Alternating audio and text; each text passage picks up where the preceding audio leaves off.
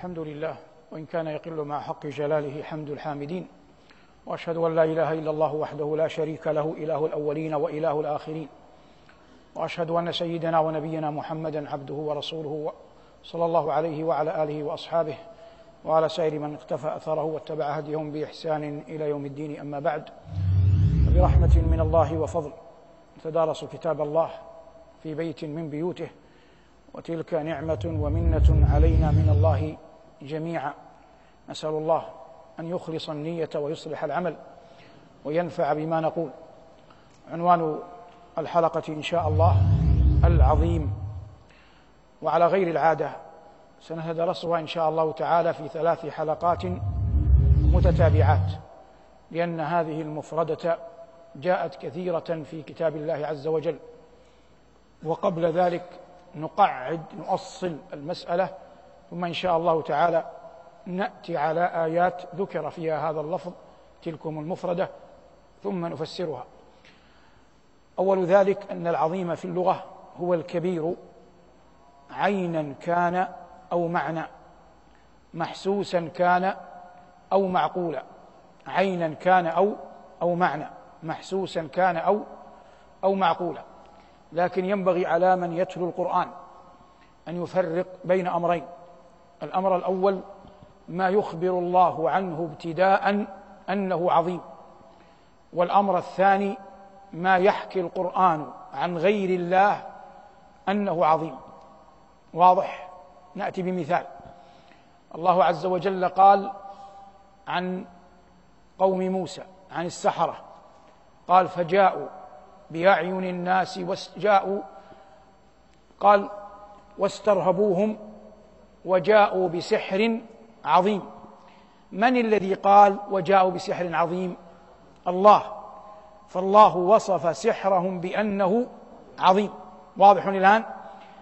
والسحر مخلوق.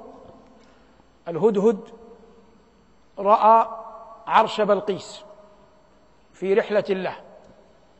قال إني وجدت امرأة تملكهم.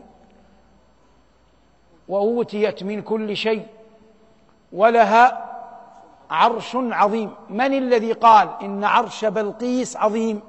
الهدهد. فالقرآن أخبرنا وهو صادق كلام الله أن الهدهد عندما رأى العرش وصفه لسليمان بأنه عظيم. جئتك من سبأ بنبأ يقين هذا الهدهد يخاطب سليمان. إني وجدت امرأة تملكهم وأوتيت من كل شيء ولها عرش عظيم وأوتيت من كل شيء ولها عرش عظيم. فالذي قال إن إن العرش بلقيس كان عظيما هو من؟ هو الهدهد. في حين أن الذي أخبر أن السحر الذي جاء به الملأ من قوم فرعون السحرة أنه سحر عظيم هو من؟ هو الله. واضح الآن؟ هذا مهم وأنت تتلو القرآن. مثلا قال الله عز وجل في خبر الصديق يوسف قال إنه من كيدكن. هذا كلام العزيز الآن. إن كيدكن عظيم. من الذي قال عن تلكم النسوة عن كيدهن أنه عظيم؟ العزيز. والله أخبرنا أن عزيز مصر قال إنه من كيدكن إن كيدكن عظيم. يوسف أعرض عن هذا. معنى ذلك أن الآية الخطاب ليس فيه استطراد وليس فيه جملة اعتراضية كما يقول النحاة والبلاغيون. هذا كل كلام عزيز مصر. واضح هذا؟ فلذلك عندما تسند شيئا إلى الله يتبين المرء تقول في القرآن نعم. تقول في القرآن أو قال الله تعالى في كتابه نعم. لكن أن تسند الأمر على أن هذا وصف من الله ابتداء قد يلتبس على السامع. قد يلتبس على من؟ على السامع. لأن لو قلنا بهذا يبطل كثير من الاستدلالات.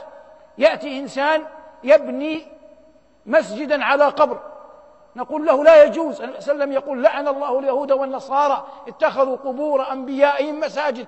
يقول الله جل وعلا يقول قال الذين غلبوا على أمرهم لنتخذن عليهم مسجدا. نقول الله لم يقل ابن عليهم مسجدا. الله يخبرنا. أن القوم ذو السلطان ذو البأس ذو القوة ذو الغلبة ذو القدرة في ذلكم الزمان هم الذين بنوا بنوا المسجد. يخبر عنهم. أن الناس اختلفوا. قال الذين غلبوا على أمرهم أصحاب النفوذ أصحاب السلطان لنتخذن عليهم مسجدا. فالله يخبرنا بأمر قد وقع. واضح هذا؟ ثم يأتي بعد ذلك ثلاثة أحوال. إما أن يثبت الله الأمر وإما أن ينفيه وإما أن يسكت عنه. فإذا أثبته الله فلا حرج. واضح الأمر وأما إذا نفاه الله ينبغي التوقف. لكن هو الإشكال أين؟ لكن الإشكال يقع إذا لم يعقبها شيء. هذا الذي فيه خلاف بين العلماء. إذا لم يعقبها شيء نحن نقول في منهجنا في التفسير إذا لم يعقبها شيء ينظر إلى آيات أخرى. ينظر إلى السنة. فمثلا قول الله عز وجل نتخذن عليهم مسجدا. لم يعقبها شيء. لكن ننظر للسنة. فقال صلى الله عليه وسلم لعن الله اليهود والنصارى اتخذوا قبور أنبيائهم مساجد فهمنا أنه محرم ممنوع واضح؟ ولما رأينا الواقع يشهد أن كيد النساء عظيم آمنا أن كيد النساء عظيم. واضح؟ هذه أمور لا بد منها. لكن مثلا قال الله عز وجل عن بلقيس نفسها قال عنها قالت إن الملوك إذا دخلوا قرية أفسدوها وجعلوا أعزة أهلها أذلة. هذا كلام بلقيس. قال الله مصدقا لها وكذلك يفعلون. فآمنا أن كلام بلقيس حق ووصفها صدق لأن الله صدقها بقوله وكذلك يفعلون. هذه منهجية علمية لا بد منها في فهم كلام الله قبل أن نأتي على لفظ العظيم في كلام الله. قلنا إن لفظ مفردة العظيم جاءت كثيرة في كلام رب العزة والجلال. نبدأ بالآيات التي ورد فيها هذه الآية. قال الله عز وجل في الأنبياء أي سورة الأنبياء. قال ونوحا إذ نادى من قبل فاستجبنا له فنجيناه وأهله من الكرب العظيم. فنجيناه وأهله من الكرب العظيم.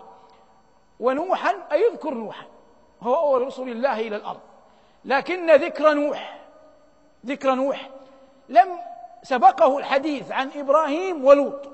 سبقه الحديث عن إبراهيم ولوط سورة الأنبياء. فقال جل ذكره ونوحا إذ نادى من قبل. فهمنا من كلمة من قبل أي من قبل من؟ من قبل إبراهيم ولوط. من قبل إبراهيم ولوط لأن نوحا متقدم على الأنبياء جميعا على الرسل جميعا. ونوحا إذ نادى من قبل. فاستجبنا له. لم يقل الله هنا في الأنبياء ماذا نادى نوح؟ لكن أين قاله؟ في موضعين في موضعين. سأتي بواحد تأتون لزاما بالثاني. قال جل وعلا في القمر سورة القمر رب إني مغلوب فانتصر. هذا واحد. والثاني؟ في سورة نوح رب لا تذر على الأرض من الكافرين ديارا. رب لا تذر على الأرض من الكافرين ديارا. وقد يقع في غيرهما. واضح الآن؟ قال ربنا ونوحا إذ نادى من قبل فاستجبنا له فنجيناه وأهله. أهله هنا معناها كل من آمن به. ليس أهله نسبا ليس أهله نسبا. كل من آمن به لأن القرآن دل في مواضع أخر على أنه نجى المؤمنين الذين معه. لأن الله قال وما آمن معه إلا قليل. فالله أثبت أن قلة مؤمنة آمنت بنوح وأنهم جميعا نجوا وقال ربنا وجعلنا ذريته هم الباقين. واضح الآن؟ ونوحا إذ نادى من قبل فاستجبنا له فنجيناه وأهله. نأتي للشاهد من الكرب العظيم. العظيم وصف. العظيم ماذا؟ وصف. وكل كلمة عظيم ستأتي الآن على أنها وصف. وصف لماذا؟ لكلمة الكرب. الكرب معرف بهل والعظيم معرفة بهل والمعرفة تتبعها معرفة في الصفات. الكرب هنا هو الغرق. الكرب هنا هو الغرق. واضح؟ الكرب هنا هو الغرق. الكرب في اللغة أقصى الغم أقصى الغم. ولا ريب عياذا بالله أن أقصى الغم شعور المرء بدنوه من من الغرق. أسأل الله أن لا يبتلينا ولا يبتليكم فنجيناه وأهله من الكرب العظيم ونصرناه من القوم الذين كذبوا بآياتنا. إنهم كانوا قوم سوء فأغرقناهم أجمعين. أضاف الله كلمة قوم إلى كلمة سوء فقال عن قوم نوح إنهم كانوا قوم سوء. معنى قوم سوء عياذا بالله أي قوما لا يعملون إلا الشيء السيء. لا يعملون إلا الشيء السيء. إنهم كانوا قوم سوء فأغرقناهم أجمعين. هذا ما ذكره الله عز وجل هنا عن نبيه نوح. قال عنه في الآية نفسها قال ونصرناه. هذا النصر تم بثلاثة طرائق تم بثلاثة طرائق. الأول لم يجعل لقومه أعداء الله عليه سبيلا. فهذا نصر امتناع. ما معنى نصر امتناع؟ أنه لم يصلوا إليه منعهم الله أن يصلوا إليه. والآخر نصر تخليص خلصه الله.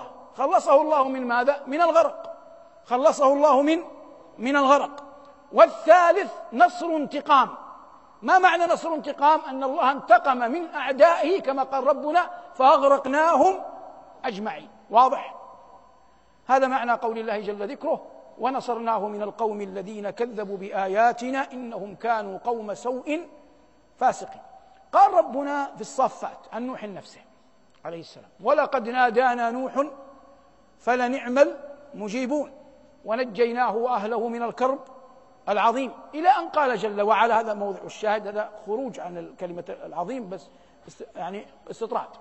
قال في آخر الآيات وتركنا عليه في الآخرين. سلام على نوح في العالمين هذه في أي سورة؟ في الصفات. في الصفات ذكر الله إبراهيم وذكر الله موسى وهارون وإلياس. وفي كل واحد من هؤلاء الأجلاء الأنبياء يقول جل وعلا وتركنا عليه في الآخرين قال عن إبراهيم وتركنا عليه في الآخرين سلام على إبراهيم ما قال؟ في العالمين. وقال جل وعلا وإن إليأس لمن المرسلين إلى أن قال سلام على إلياسين ولم يقل في العالمين.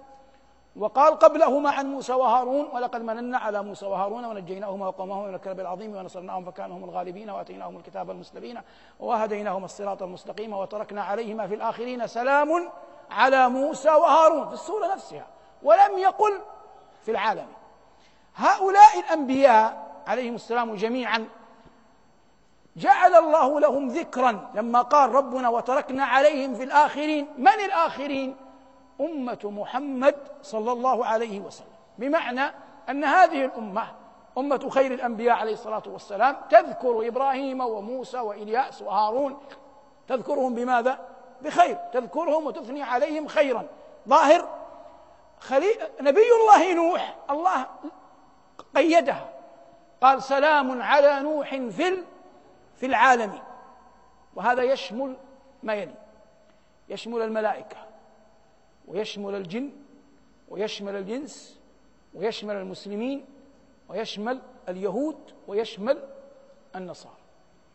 كل هؤلاء يثنون على نوح خيرا. في زماننا هذا نحن الآن في القرن الواحد وعشرين والله ما أدري واحد وعشرين. في زماننا هذا يعد فيلم عرض أظنه في السينما الأمريكية اسمه نوح اسم الفيلم هكذا نوح. والذين أنتجوا الفيلم أنتجوه على أن نوحا أتوا بالسفينة والغرق والبحر والطوفان على أن نوحا أراد أن ينقذ الطبيعة أراد أن ينقذ الطبيعة يعني بمعنى أن نوحا سعى فعله هذا كله حتى ينقذ الأرض من الهلاك يعني أخذ من كل زوجين اثنين حتى لا تفنى لا يفنى الناس. هذه نظرة من صنع الفيلم. واضح؟ أنا أريد أن أثبت, أثبت لك أن كلام الله حق هو ثابت بس حتى تزداد يقينا. ممن اعترض الكنائس النصرانية واليهودية؟ نصرة لمن؟ نصرة لنوح. واعترض المسلمون ممثلا في الأزهر. فاتفقت المجالس العلمية في عند المسلمين وعند اليهود وعند النصارى على أن نوح نوحا أجل مما أراد الفيلم أن يوضحه. واضح؟ حتى تعلم أن كلام الله كل حرف فيه له معنى يفهمه من يفهمه ويجهله من من يجهله. فلما يقول الله الإنسان يقرأ القرآن ويقرأ في الصفات سلام على نوح في العالمين ثم يقرأ سلام على إبراهيم سلام على موسى وهارون سلام على إلياسين لما لما لا نعلم نسكت. نقول آمنا به كل من عندي من عند ربنا. لكن ثم مع الأيام تتضح حقائق في أن نوحا تتبناه الأمم كلها كما قلت الكنائس اليهودية والنصرانية والأزهر اعترضت على منطوق الفيلم أنه يصور نوحا على أنه شخص بشري ليس له علاقة بالسماء. وإلا الأمم كلها تعترف أن نوحا هو الأب هو أبو البشرية الثاني قال الله وجعلنا ذريته هم هم الباقي ظاهر الآن. هذا أحد أوصاف كلمة عظيم في القرآن. من أوصاف كلمة عظيم في القرآن جاءت في الذبيح من ابني إبراهيم عليهما السلام. الله عز وجل في خبر معروف تدرسناه مرارا أمر خليل الله إبراهيم خليله إبراهيم أن يذبح ابنه. قال الطائفة إن الذبيح إسماعيل قال الطائفة إن الذبيح إسحاق ليس هذا هو المقصود. إن كان إسحاق فهو نبي الله ابن نبي الله وإن كان إسماعيل فهو نبي الله ابن ابن نبي الله وإن كان إسحاق أو إسماعيل فهو ابن إبراهيم. كلاهما بالاتفاق ابن لإبراهيم الله يقول الحمد لله الذي وهب لي على الكبر إسماعيل وإسحاق. فكل من إسماعيل وإسحاق عليهما السلام ابن من أنبياء نبي الله إبراهيم. نحن فلنتكلم على أنه إسماعيل مراعاة للناس. الله جل وعلا يقول قال يا بني إني أرى في المنام أني أذبحك فانظر ماذا ترى. قال يا أبت افعل ما تؤمر ستجدني إن شاء الله من الصابرين. فلما أسلم أي حين أسلم الأب, الأب والابن وتله للجبين وناديناه. أن يا إبراهيم قد صدقت الرؤيا إنا كذلك نجزي المحسنين. إن هذا لهو البلاء المبين بلاء عظيم بلا شك. ثم قال رب العزة هذا موضع الشاهد الذي لم أتعرض له من قبل. قال وفديناه. فدينا من؟ إسماعيل على قول الإمام إسماعيل أو إسحاق. فدينا ابن إبراهيم. وفديناه بذبح عظيم. الآن أتينا للشاهد وهو كلمة عظيم. نحن نتدارس كلمة عظيم. لا يقع في خلدك أن المراد من كلام الله وفديناه بذبح عظيم أن هذا الكبش عظيم الجثة. هذا ليس مقصودا. ليس ليس مقصودا وإن كان ذلكم الكبش عظيم الجثة. لكن ليس المقصود ذكر أنه عظيم الجثة. إنما المقصود أمران. ما المقصود؟ أمران. هو عظيم لأنه فدي به نبي الله ابن نبي الله. عظيم لماذا؟ لأنه فدي به نبي الله ابن ابن نبي الله ابن نبي الله واضح؟ والأمر الثاني هو عظيم لأنه من يقولها؟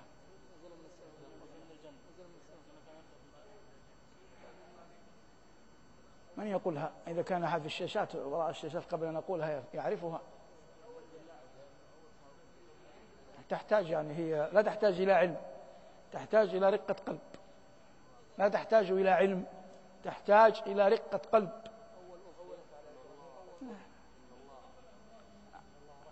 طيب من قال هذه؟ نعم. لأن الله تقبله. هو عظيم لأن الله عز وجل تقبله رزق.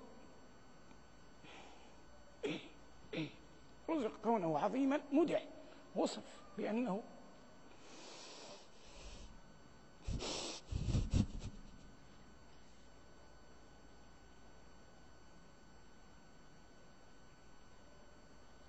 وصف بأنه عظيم إن الله جل شأنه تقبله من إبراهيم. وكل عمل يعمله بنو آدم إنما يكتسي يكتسب ينال عظمته إذا تقبله الله. وإلا إن عياذا بالله عافانا الله وإياكم قد يأتي إنسان يدرس الساعات والعشرات من الأوقات. يعجب الناس بعلمه يثنون على بلاغته يمدحون فصاحته ويقع منه جهد ويرى الناس أثر التعب عليه وربما لا يكون له عند الله شيء. ويأتي إنسان ينفق يتصدق يعلن يتكلم يقول وقد لا يكون له عند الله شيء. قد يأتي إنسان عياذا بالله يحج يعتمر ينفق أموال يمكث ساعات وقد لا يكون له عند الله شيء. قد يأتي إنسان يجادل في العلم أو في أو يكثر من غير ذلك من أنواع الطاعات ولا حاجة للاستقصاء لكن قد لا يكون الله عز وجل تقبله. قد قال رب العزة إنما يتقبل الله من المتقين. فهذا الذبح هذا الكبش الذي وصفه الله جل وعلا وقال وهو أصدق القائلين وفديناه بذبح عظيم نال هذا الوصف كونه عظيم من أمرين. الأمر الأول شخص من فدي به وهو نبي الله ابن نبي الله سواء كان إسحاق أو كان إسماعيل عليهما السلام. فكلاهما نبي من أنبياء الله. ربنا من بهما على على إبراهيم؟ وإبراهيم حمد الله على هذه النعمة. وقال قال الحمد لله الذي وهب لي على الكبر إسماعيل وإسحاق. وثاني الأمرين وهو ما حررناه آنفا وهو قضية أن الله عز وجل تقبله منه. والعبرة كل العبرة بأن يتقبل الله منك العمل. اللهم لا تضيع لنا عملا. اللهم لا تضيع لنا عملا. اللهم لا تضيع لنا عملا. تقبل الله منا ومنكم وصلى الله على محمد وآله والحمد لله رب العالمين. الحمد لله وكفى والسلام على عباده الذين اصطفى. أما بعد فنستأنف في هذا المسجد المبارك دروسنا في التفسير. ونسأل الله عز وجل لنا ولكم التوفيق. كنا قد قلنا في اللقاء الذي مضى أننا نتحدث عن مفردة العظيم في كلام الله. وتحدثنا في اللقاء الماضي تأصيلا عن التفريق بين ما ذكره الله ابتداء وما حكاه القرآن عن غير الله. ثم أخذنا آيتين آية تتعلق بنبي الله نوح وآية تتعلق بالذبيح من ابني إبراهيم عليهما السلام. ظاهر هذا. اليوم نأتي إلى آية أخرى قال الله عز وجل في كلامه العظيم وكانوا يصرون على الحنث العظيم وكانوا يصرون على الحنث العظيم. وهذه ذكرها الله عز وجل في سياق أصحاب الشمال ممن ذكرهم الله في سورة الواقعة. قال في سموم وحميم وظل من يحموم لا بارد ولا كريم إنهم كانوا قبل ذلك مترفين وكانوا يصرون على الحنث العظيم. نبدأ ابتداء. قال الحبر بن عباس رضي الله عنه وعن أبيه قال إن الحنث هو الشرك. قال الحنث هو الشرك. وقال الشعبي رحمه الله الحنث هو اليمين الغموس. اليمين الغموس. وقال ابن عباس الشرك. وجمهرة أهل التفسير رحمهم الله ونحن منهم على أن قول ابن عباس أرجح. وهو الحق. ظاهر هذا يبقى إشكال. أين الإشكال؟ الإشكال لو أن إنسانا أقسم ولم يبر في قسمه في يمينه يقال فلان حنث فلان حنث هذه لغة قرآنية. وهذا الذي أشكل على الشعبي رحمه الله وعلى غيره أنهم قالوا إن الحنث لا يعرف إلا اليمين لا يعرف إلا في اليمين. يقال حنث فلان أي لم يبر لم يفي بيمينه ولا بقسمه. أولا اليمين تجمع على أيمان وهي توكيد الشيء بذكر اسم لله أو صفة من صفاته سواء كانت صفة, صفة ذات أو صفة أفعال. توكيد الشيء بذكر اسم الله أو صفة من صفاته سواء كانت صفة ذات أو صفة أفعال. وقد ورد في القرآن اليمين أو النبي صلى الله عليه وسلم أقسم وقال وأيم الله وهي لغة في يمين. ظاهر؟ هذا الإشكال أكمل من أجاب عنه ما نقله الألوسي رحمه الله في كتابه روح المعاني عن تاج الدين السبكي رحمه الله في كتابه طبقات الشافعية. قال السبكي رحمه قال السبكي رحمه الله في طبقات الشافعية قال سألت الشيخ يقصد بالشيخ والده يقصد بالشيخ والده لكن هو تأدبا مع أبيه. لا يقول سألت الوالد يقول سألت الشيخ. ومن باب الاستطراد يعني شيخنا الأمين الشنقيطي رحمه الله أبناؤه بارك الله فيهما الشيخ عبد الله والشيخ محمد إذا تحدث عن أبيهما أو كتب عنه قال يقولون قال الشيخ ما يقولون قال الوالد وهو شيخنا ووالدنا. نعود هنا للدرس. يقول تاج الدين السبكي سألت الشيخ يعني والده عن هذه الآية. لأن كلمة الحنث مشكلة. فأجابه جوابا موفقا. قال هو قول الله عز وجل عنهم وأقسموا بالله جهد أيمانهم لا يبعث الله من من يموت. هنا يحل الإشكال. بهذه الآية يحل ماذا؟ يحل الإشكال. لأن الآية تتضمن أمرين. تتضمن قسما وتتضمن انكارا لل للبعث وهو الشرك. تتضمن انكارا للبعث وتتضمن قسما. قال هو قول الله عز وجل وأقسموا بالله جهد أيمانهم لا يبعث الله من يموت. قال الألوسي رحمه الله تعالى تعقيبا على على كلام تاج تاج الدين السبكي قال معقبا وهذا تفسير حسن وقد وجدت مثله عند القرطبي رحمه الله في تفسيره لكن ليس بهذا الوضوح لكن القرطبي كذلك رحمه الله أشار إلى ذلك في في تفسيره. ومن ينقب في كتب التفسير يجد جما من العلم لكن أين الطلاب؟ المقصود هؤلاء الأئمة رحمة الله تعالى عليهم أحلوا هذا الإشكال بهذا الأمر وهو قول مرضي. واقسموا بالله جهد ايمانهم لا يبعث الله من يموت فلما تضمنت الآية قسم فهمنا قول الله عز وجل في الواقعة وكانوا يصرون على الحنث العظيم. إذا الآن خرجنا قليلا.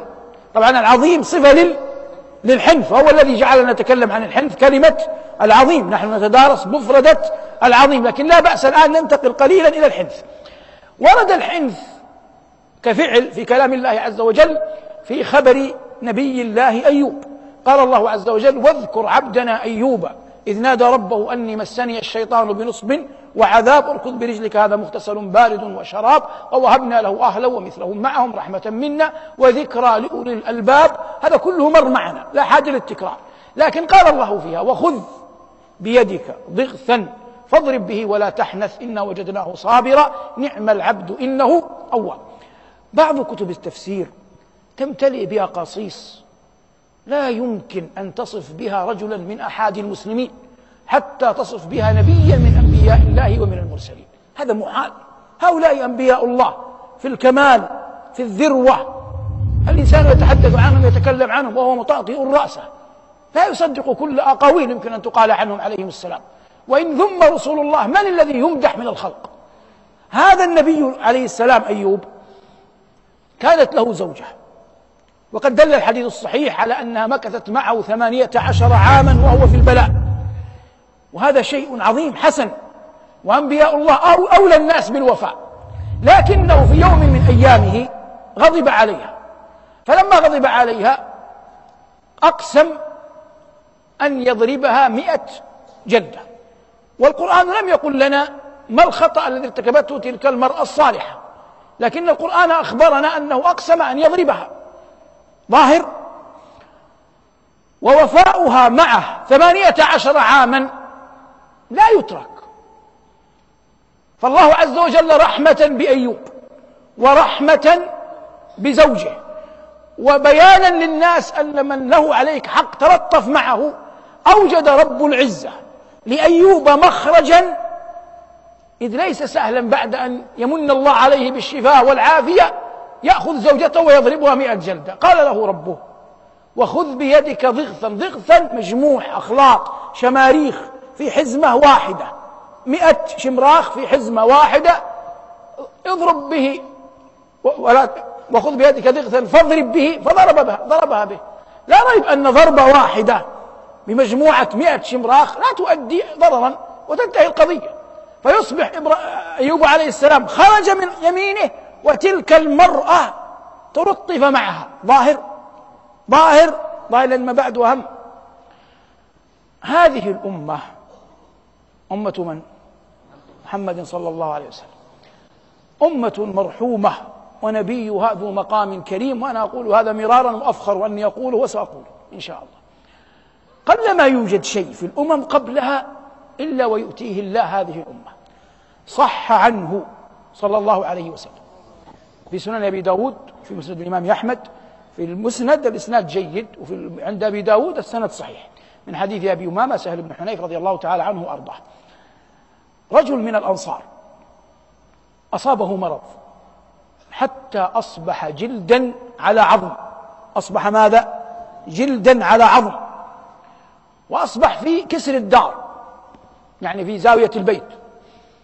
هذا الأنصاري وهو في مرضه يعودوه الناس لا يستطيع أن يقوم. يعني كما قال في الحديث جلدا على عظم بقدر الله جاءته جارية ليست له لبعض جيرانه لبعض جيرانه.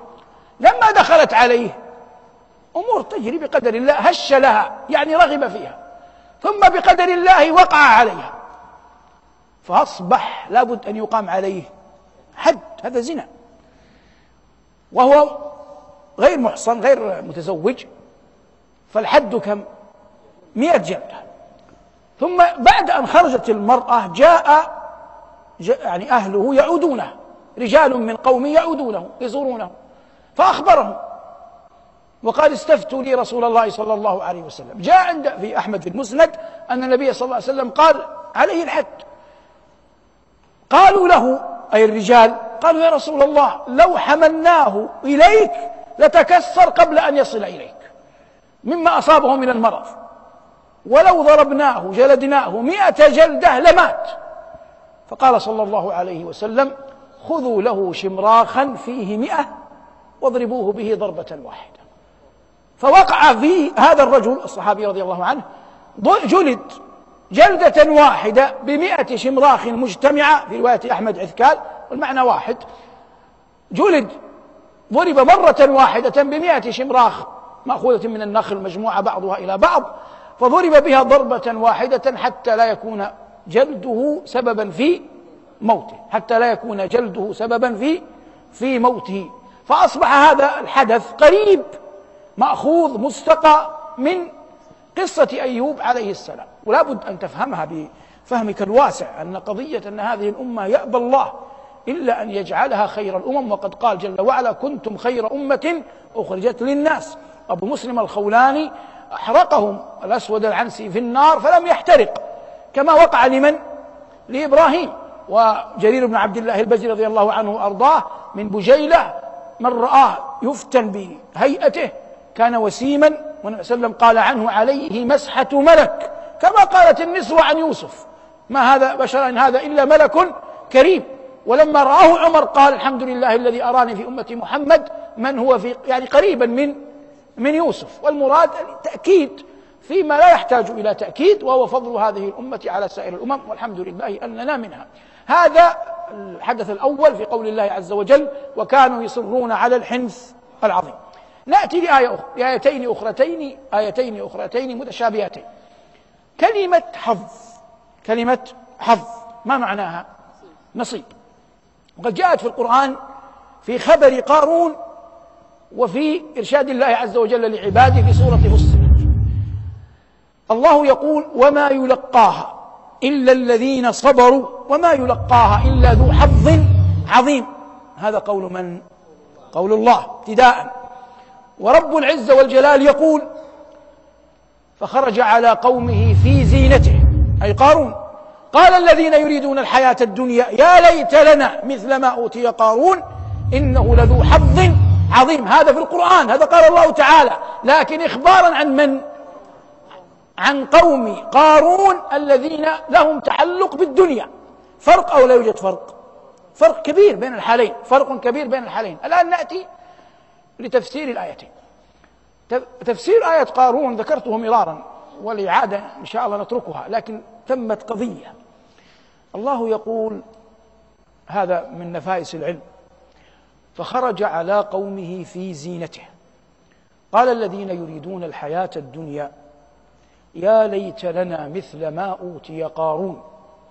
إنه أي قارون لذو حظ عظيم يعني نال نصيبا وحظا جليلا كبيرا في الدنيا.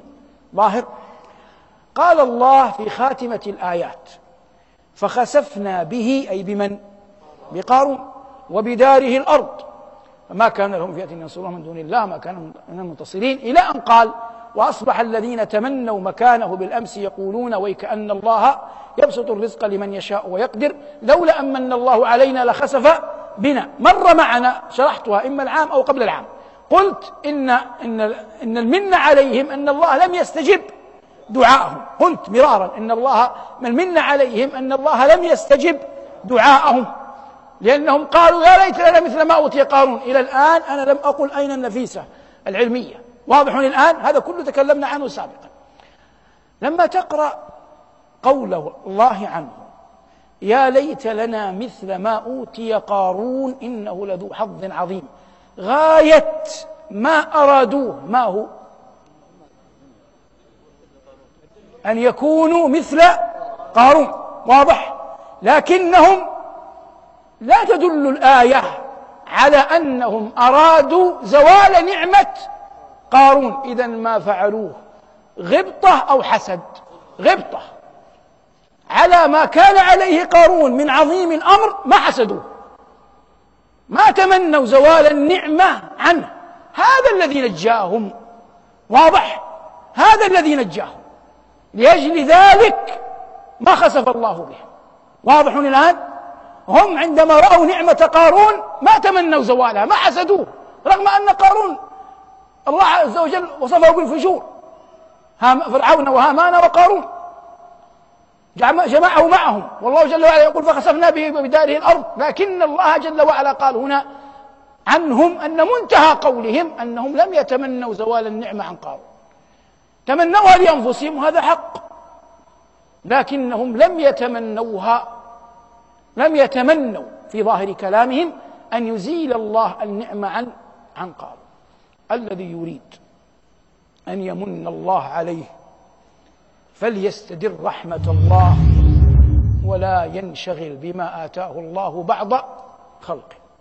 ولا ينشغل بما آتاه الله بعض خلقه.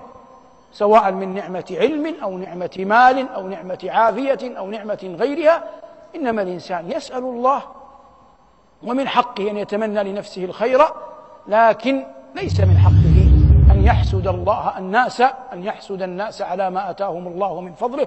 قال الله في ذم اليهود أم يحسدون الناس على ما أتاهم الله من فضله؟ فقد آتينا آل إبراهيم الكتاب والحكمة وآتيناهم ملكا عظيما. ظاهر هذا الحظ في سورة القصص. نأتي للحظ كلمة حظ في سورة فصلت. قال رب العزة ولا تستوي الحسنة ولا السيئة ادفع بالتي هي أحسن فإذا الذي بينك وبينه عداوة كأنه ولي حميم وما يلقاها إلا الذين صبروا وما يلقاها إلا ذو حظ عظيم. الناس لا بد لهم أن يخالط بعضهم بعضا. وربنا يقول أن الأمر الحسن لا يمكن أن يكون والأمر السيء سواء بسواء.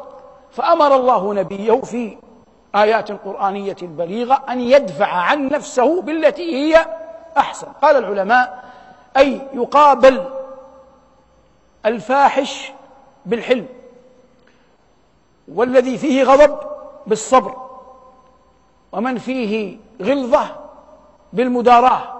وما أشبه ذلك. واضح؟ كل واحد يقابل باللين ما أمكن إلى ذلك حتى تدفع عنك سيئته. الله يقول ادفع بالتي هي أحسن. وكان أمير المؤمنين معاذ رضي الله تعالى عنه وأرضاه يقول أظن هذا مر معنا كان يقول عجبت لمن يستعمل سيفه والصوت يكفيه. وعجبت لمن يستعمل صوته واللسان يكفيه. وتعجب ممن يستعمل لسانه والإشارة تكفيه يعني إذا كان من أمامك الإشارة تكفي لا حاجة لأن تتكلم. وإذا كان الذي أمامك الكلام يكفي لا حاجة لأن تضرب بالصوت. وإذا كان الذي أمامك الصوت يكفي لا حاجة لأن تضرب به بالسيف. والمراد قول الله عز وجل فإذا الذي بينك وبينه عداوة كأنه ولي حميم. يعني ينقلب إلى أن يكون وليا حميما. ثم قال رب العزة وما يلقاها أي هذه الخصال العظيمة إلا الذين صبروا. إذا الصبر رأس في كل خير رأس في في كل خير. وما يلقاها إلا الذين صبروا. ثم قال وهذا موضع الشاهد وما يلقاها إلا ذو حظ عظيم. عظيم صفة لماذا؟ لحظ. هنا واحد من أمرين. إما أن تكون الآية مدحا أو أن تكون إما أن تكون مدحا وإما أن تكون خبرا. إما أن تكون مدحا وإما أن تكون خبرا. كلمة خبر تأتي بالمعنى نفسه. هل نقول إما أن تكون وصفا وإما أن تكون خبرا؟ ما الفرق؟ إذا قلنا قول الله وما يلقاها إلا ذو حظ عظيم على أنها وصف يصبح معنى الآية الله يصف. من يصنع تلك الأمور ويدفع بالتي هي أحسن يصفه بأنه ذو حظ عظيم. والمعنى أنه ذو صفات من الخير بالغة. واضح؟ أما إذا كانت هذا إذا كانت مدحا. إذا كانت وصفا فالله يصف حظه يوم القيامة. يصف حظه يوم القيامة. يعني وما يلقاها هذه الصفات ما يعطاها إلا من كتب الله له حظا عظيما أين في الآخرة. فالله يخبر عن مآله في الآخرة يخبر عن مآله في الآخرة. أما في الأول إذا كانت مدحا فهو إخبار عن ما تحلى به ذلكم الرجل من طيب الصفات وأنه يدفع بالتي هي أحسن. وما يلقاها إلا الذين صبروا وما يلقاها إلا ذو حظ عظيم. وكل هذا كما تعلم في التعامل مع الناس. لكن الشياطين عياذا بالله لا يجدي معهم شيء من هذا. ولهذا قال الله بعدها وإما ينزغنك من الشيطان نزغ فاستعذ بالله إنه هو السميع العليم. وقال في سورة المؤمنون وقل رب أعوذ بك من همزات الشياطين وأعوذ بك رب أن أن يحضرون.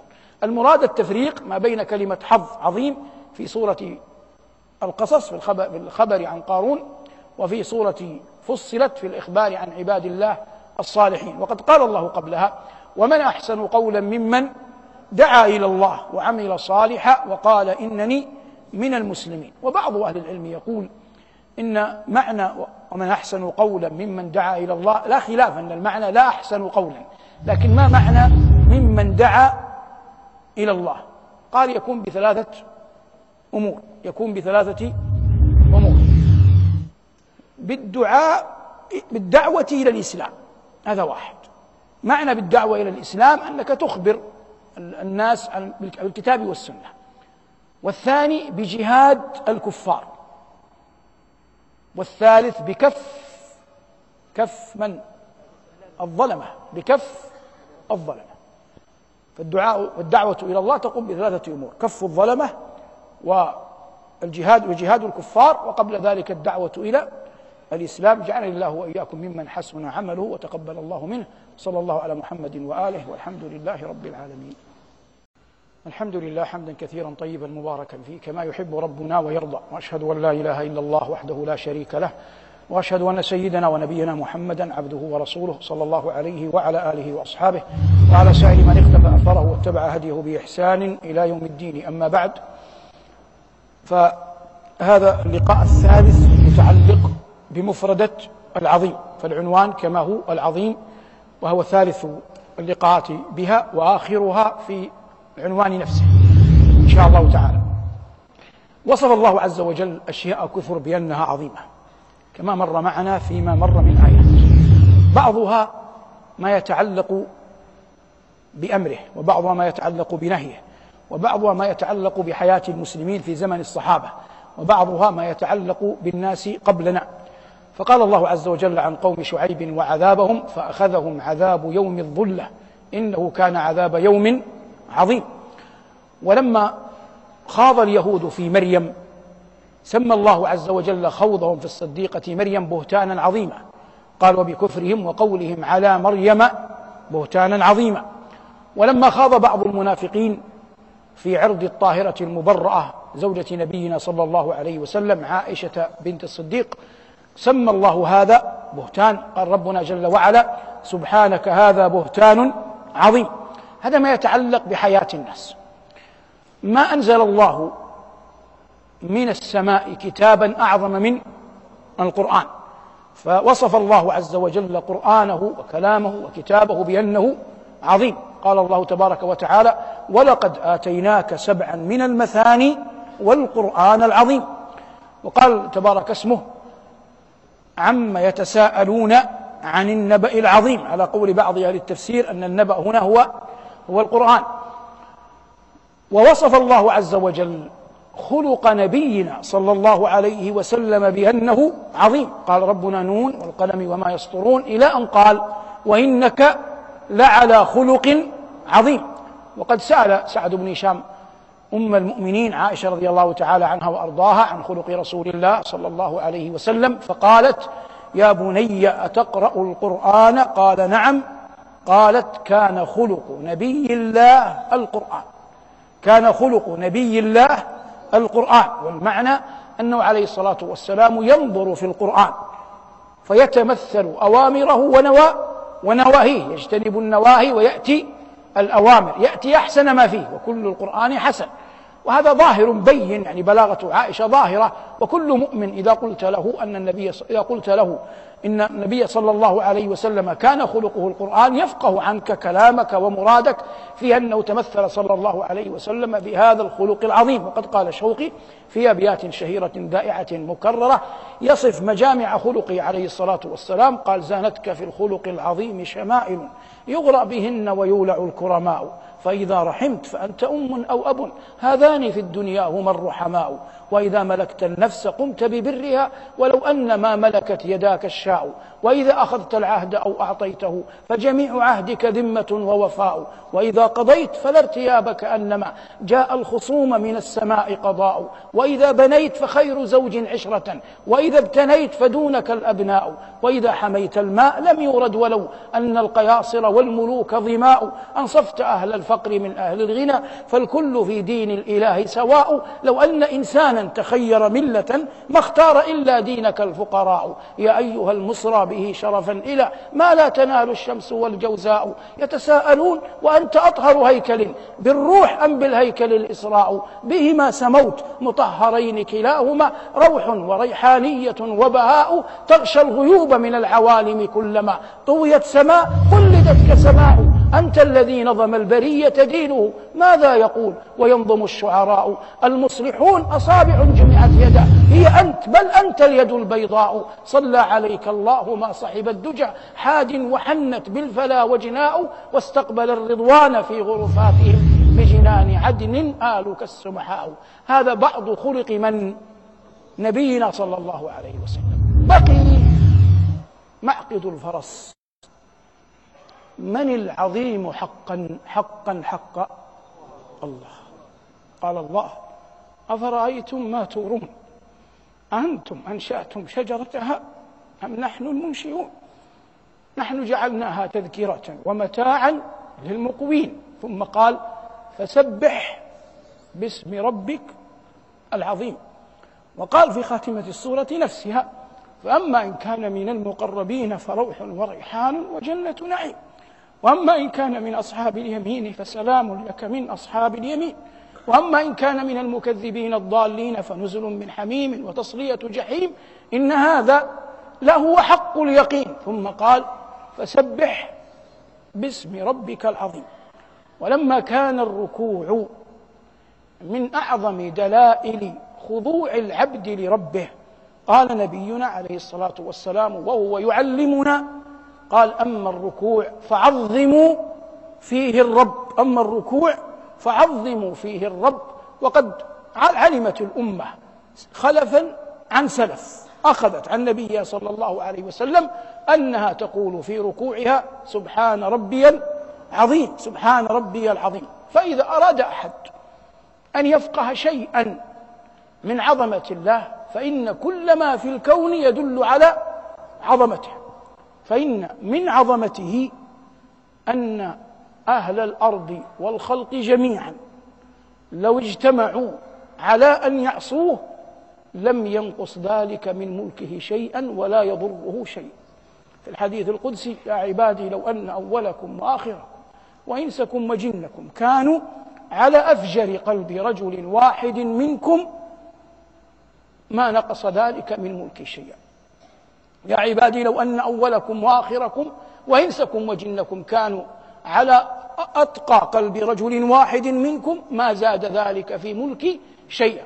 فمن قرائن عظمته استغناؤه جل وعلا عن جميع خلقه بلا بلا استثناء. وليس هذا يكفي بل جميع خلقه بلا استثناء فقراء إليه كم أمر أمران. جميع خلقه من حملة العرش إلى من يعيشون في الطبقات السفلى إلى من نعرف ومن لا نعرف إلى من نعلم ومن لا نعلم. كلهم هم فقراء إليه هم فقراء إليه. وهو جل وعلا غني غني عنهم لا العرش ولا حملته ولا من يطوفون حوله ولا جبريل ولا ميكال ولا إسرافيل ولا محمد والأنبياء معه ولا الخلق جميعا فهو الله الذي لا إله إلا هو عالم الغيب والشهادة. من عظمته أنه جل وعلا لا يتعاظم شيئا أعطاه. من الذي يتعاظم؟ الإنسان الذي يخف يخاف أن يقل الذي الذي عنده. ولو أتيت لأغنى أهل الدنيا اليوم يصل عطاؤه إلى إلى حد. لو تجاوزه يأتيه, يأتيه بنوه يأتيه أهله يأتيه قرابته يأتيه المسؤول عن ماليته ويقول له انتبه إنك لم تبق لنفسك شيئا. يخاف على ملكه أن ينقص. مثل هذا لا يعطى. هذا مبلغ كبير. هذا عطاء ممتد. ماذا أبقيت لنفسك؟ ماذا أبقيت لولدك؟ لأن الله يقول وقوله الحق ما عندكم ما عندكم ينفد وما عند الله باق. وإن من شيء إلا عندنا خزائن وما ننزله إلا بقدر معلوم. فهذا كذلك من دلائل عظمته جل وعلا. من عظمته أنه كتب والأمر له أن أحدا من خلقه لا يراه في الدنيا. أن أحدا من خلقه لا يراه في الدنيا. قيل يا رسول الله أرأيت ربك؟ قال نور أن أن أراه. نور أن أراه.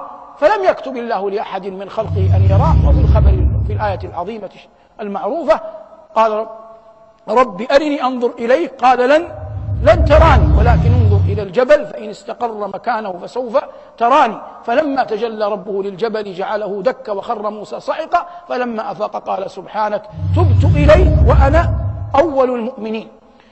هذا من عظمته جل وعلا. من عظمته تبارك اسمه وجل ثناؤه أنه يحيي ويميت ويبدئ ويعيد.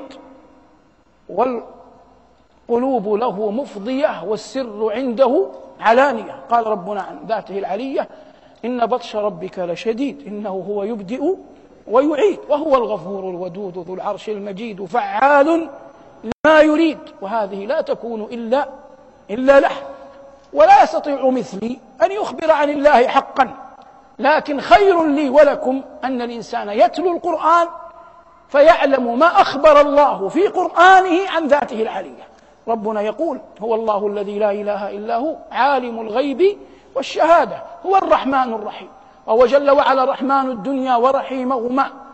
لا يوجد ذنب لا تسعه رحمة الله. لا يوجد ذنب لا تسعه رحمة الله. ولما صلى بعض السلف على رجل عرف بأنه مدمن خمر لامه بعض من قل علمه. فقال والله إني لأستحيي من الله أن أظن أن رحمته ضاقت عن ذنب. والله إني لأستحيي من الله أن أظن أن رحمته ضاقت عن ذنب.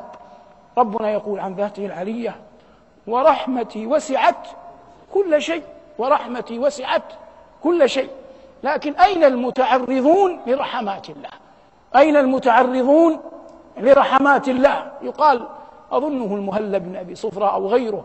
من قادة العرب المشهورين بالبطش والشدة رآه أحد العلماء الذين يفقهون عن الله كلامهم رآه ذات يوم يذهب إلى المسجد. وكان يومئذ هذا قائد مطاع قائدا مطاعا وسيدا متبعا وله خدم وحشم وجنود. لكن رآه يذهب إلى المسجد على حمار لوحده. وهذا أبصره وهو يعرفه ذاهب إلى المسجد على حمار. فقال قعدة نبي في ذلة قوي. قعدة نبي يعني أن المشهور تاريخيا أن الحمار مركوب الأنبياء. كان عيسى عليه السلام لا يركب إلا حمارا. والله لما ذكر عزير قال أخبر أنه كان على حمار. والنبي صلى الله عليه وسلم كان له حمار اسمه يعفور. فهذا اختار أقل الدواب حتى يذهب إلى المسجد. ولا يصنع هذا إلا من استكان لمن؟ استكان لله. ففاقه هذا العالم أن هذا الرجل في سطوته في جبروته في إمرته في قيادته يصنع هذا إنما أراد إذا الناس لهم الظاهر أراد بذلك وجه وجه الله. والمراد في في قضية الحديث كيف أن الإنسان يتعرض لرحمات الله؟ كيف أن الإنسان يتعرض لرحمات الله؟ وربنا يقول ورحمتي وسعت كل شيء من عظمته أن الخلق كلهم يحشرون بين يديه ملائكة وإنسا وجنا ودواب فلا يجرؤ أحد على الحديث إلا إلا بإذنه. قال ربنا يوم يقوم الروح والملائكة صفا لا يتكلمون إلا من أذن له الرحمن وقال صوابا. إلا من أذن له الرحمن وقال وقال صوابا. من عظمته جل وعلا أنه ربما أهلك بعض أشد خلقه بأضعف خلقه وحمى أكرم خلقه بأضعف خلقه حتى يعلم عباده أن الأمر أمره أن الأمر أمره فعلى القول بصحة أن العنكبوت ضربت نسجها على الغار. على القول بصحة الخبر أن العنكبوت ضربت نسجها عن الغار على الغار. الله يقول في قرآنه يقول في قرآنه وإن أوهن البيوت لبيت العنكبوت. فالله يقول إن بيت العنكبوت بيت واهن يعني بيت ضعيف. هذا البيت الضعيف نصر الله به أكرم خلقه أمام قريش. نصر الله به أكرم خلقه أمام أمام قريش. عناية الله أغنت عن مضاعفة من ضعت البيت لكن عن عال من الأطم. والمراد عناية من؟ عنايته إذا أراد الله أن ينصر عبدا نصره حتى في مظنة الهلاك. وإذا أراد أن يخذل الله عبدا خذله حتى في مظنة حتى في مظنة النصرة حتى في مظنة النصرة. وهذا ظاهر مر معنا كثيرا في قضية اليم النهر. فإن الماء الوافر سواء كان نهرا أو بحرا به نجى الله موسى. تابوت يتقلب. ويأبى الله إلا أن تسوقه الرياح إلى قصر فرعون حتى ينجو موسى. ثم يدخل فرعون وجنده على أرض يبس.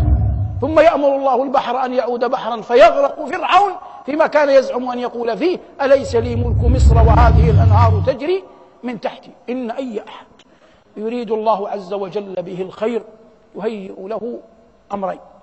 الأمر الأول إذا أراد أن يرحم يتذكر رحمة الله. إذا أراد أن يرحم يتذكر رحمة الله فيدفعه ذلك للمزيد من الرحمة. لعل الله أن يرحمه. قال صلى الله عليه وسلم إنما يرحم الله من عباده الرحماء. هذا كم؟ واحد. يقابل إذا أردت أن تنتقم تذكر نقمة الله. إذا أردت أن تبطش إذا أردت أن تهلك إذا أردت أن تؤذي تذكر نقمة الله. فإن تذكرك لنقمة الله يمنعك أن يمنعك أن تبطش يمنعك أن تؤذي لأنك تعلم أنك ملاق الله حقا وأنك مهما بلغت من القوة لا قدرة لك بقدرة الله لا قدرة لك بقدرة الله.